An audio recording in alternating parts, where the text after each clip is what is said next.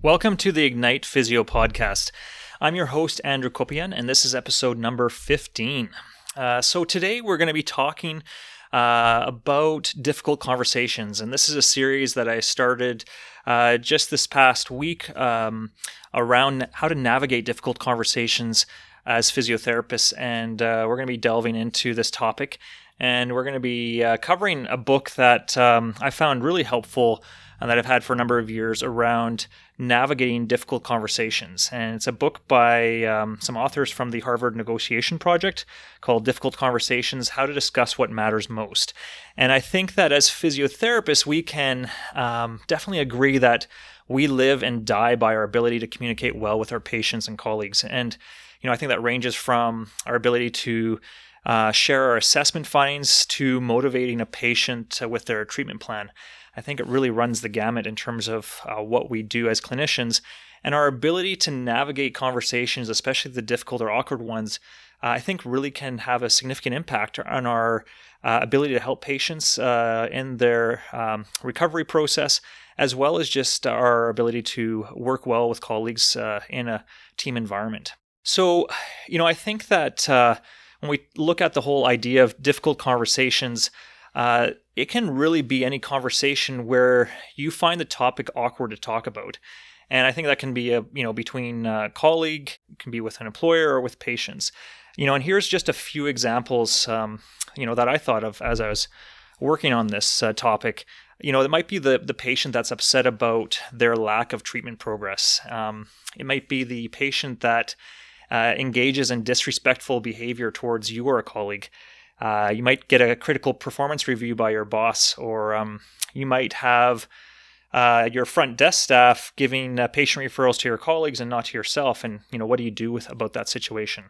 Um, you may also have a patient that's upset about being billed for something they weren't aware of. And I think we could all agree that those can be sticky conversations, uh, especially when we're dealing with uh, you know the busyness of our day, seeing patients, and and how do we navigate those conversations well. And there's definitely a certain amount of awkwardness and I think dread that you would agree that would be part or a theme that runs through those conversations. And what we want to do is work on um, having a framework and some tools in our toolbox around how to actually navigate those conversations uh, more effectively.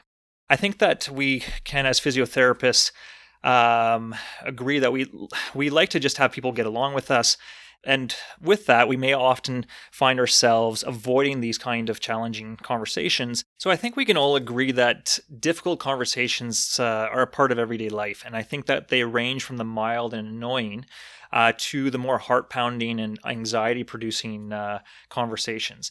And the authors in the book, they highlight uh, a few criteria in terms of what makes a conversation difficult and they would say that uh, we would feel you know vulnerable or where self-esteem is going to be an issue. Uh, there also may be a, a situation where um, there are issues that are at stake that are important, or where the outcome may be uncertain, um, or it's a, a, conversation where we care deeply about what's being talked about or who we're talking with. Uh, so I think we can agree that there's uh, potentially a lot of conversations where that uh, could uh, be the case. Now the challenge is, is how do we navigate those conversations? And I think that we um, have a bit of a tendency to either confront um, or just completely avoid the conversation. So if we avoid, we you know, I think the the downside is that we end up feeling like we're maybe being taken advantage of, and, and things may fester sort of internally, or we may just vent to a friend or colleague about it without necessarily addressing the problem. Um, now, if we confront, we worry, and, and there's a risk that we may end up uh, with a worse situation, and there may be some relationship followed. So the authors of the book they highlight that delivering a difficult message is never easy and it, and we need more than tact to get through it. Like as they say, quote, delivering a difficult message is like throwing a hand grenade. And so no matter how much you sugarcoat a difficult message, you're going to end up with damage. And so we need more than tact. We need more than just diplomacy or just a positive attitude. And so my goal with this series is really to help distill those core messages in the book and give you some concepts and ideas that are going to help empower you to navigate difficult conversations more easily.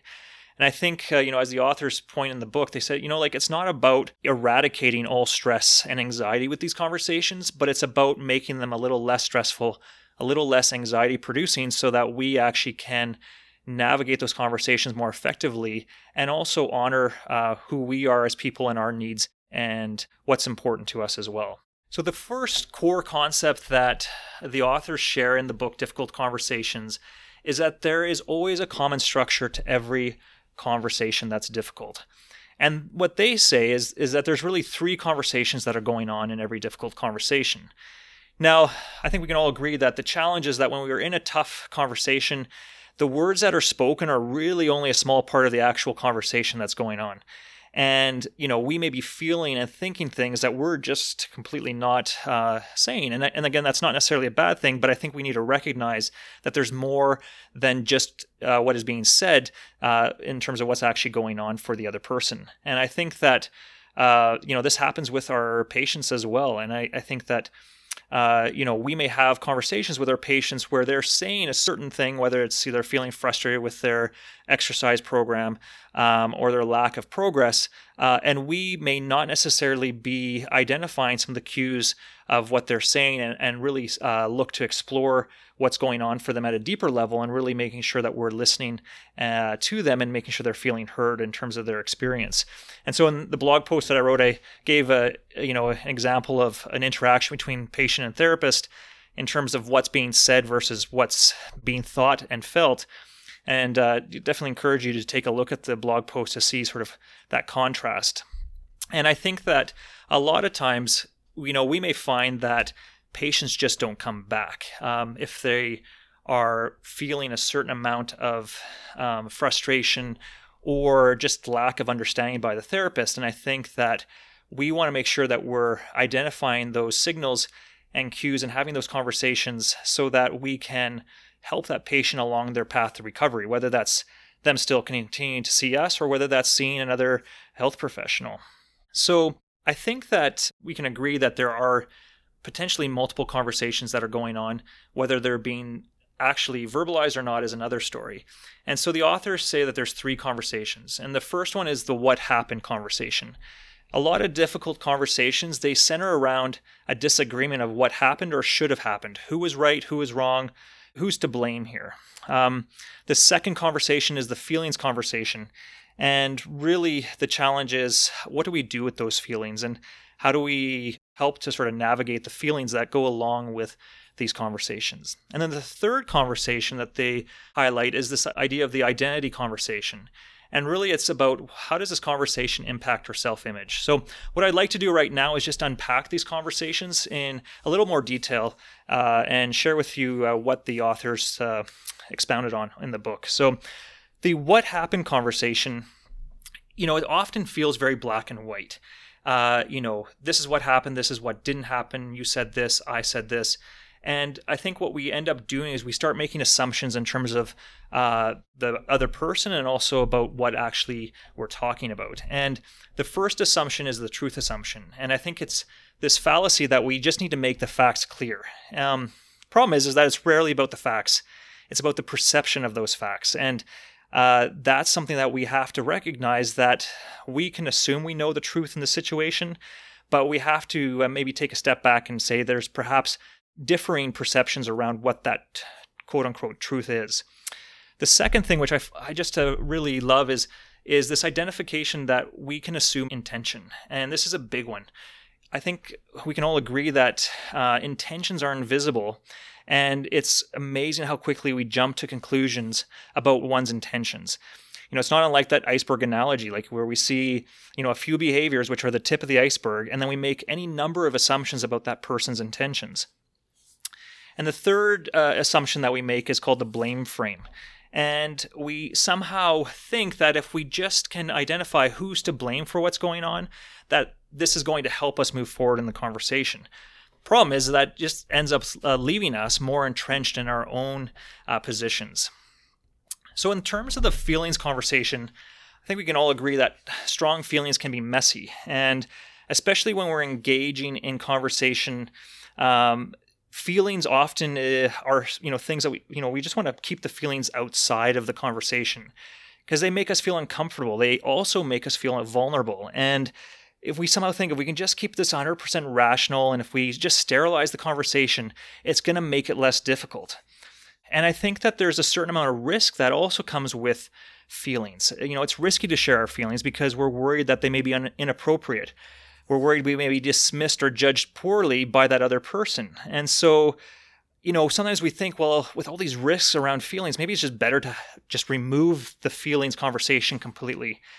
But the authors would argue that difficult conversations don't just involve feelings, they are about feelings, and feelings are at the core of a difficult conversation. Now, I think we can safely say that not all feelings should be expressed, and it's not helpful for a conversation for all feelings to be expressed. But the authors, I, I like their quote here. They say, Unfortunately, a lack of skill in discussing feelings may cause us to avoid not only sleeping dogs, but all dogs, even those that won't let you sleep. I think that's so true, right? It's, you know, sometimes we think, well, because feelings can be messy and, because there can be sort of negative fallout from feelings, well, we should just avoid that conversation completely, if, even if that means that we're not going to sleep at night. And I think the other challenge too with feelings is that they're so visceral, right? We feel them in our bodies uh, so clearly, yet they're often so hard to articulate. And, you know, it sometimes takes a bit of work to explore and manage and communicate uh, the feelings that we're actually having. So, the third conversation, as I mentioned earlier, is the identity conversation. And uh, they argue that the identity conversation is the most challenging conversation to unpack. Basically, what they're saying is that anytime a conversation is difficult, it's because it's involving your self concept. It's really what is this conversation saying about me? So you may think, well, Andrew, that's not that relevant. Um, you know, I'm having a conversation with a patient or with a colleague, and I don't really think it's affecting my self concept. But I think that you know it's easy to sort of dismiss the uh, this this identity conversation but it's often lurking in the background. So you know for example if you're asking for a raise you may worry about the possibility of getting turned down. And when we look at it from a self-concept standpoint we may say well you know how is this going to you know if i get turned down how is that going to uh, impact my self-concept as a valuable and productive therapist? Uh, you know it's not just about the money it's about your self-image as well uh, and you know, I think often that you know, if we look at this, this can often come into play when we're you know not getting progress with uh, a patient, and we have to make a referral to a colleague or to another health professional. And sometimes, you know, we may feel a little hesitant to do that, or we may actually continue treating a patient longer than we really should because we think, well, I should get this patient better. I want to see myself as a highly competent and experienced therapist. And by referring this to a colleague, I may actually, I'm really admitting at some level, at a self concept level, that I may not know what's going on. And I think that by taking that bit of that step back, we can start to see where that identity conversation is taking place. So the authors, you know, really make this distinction of having a conversation where it's about having a message to deliver and shifting the conversation to a learning conversation, really where we're inviting that person into conversation with us. And they make this, uh, you know, contrast between, you know, the battle of messages versus a learning conversation. And in a battle of messages, you know, we would say, well, I want to persuade them that I'm right. And that's really what's happening at the what happened conversation. And we may say, well, I, I'm going to avoid my feelings or I'm just going to give in to them 100%. And that's really at that feelings conversation level and the, and you also want to protect your self-image at all costs. Whereas in a learning conversation, we want to explore each other's stories. We want to acknowledge feelings before problem solving. Uh, and then we also want to understand what the identity issues are on the line for each person. So, very different um, stance that we would take in a conversation.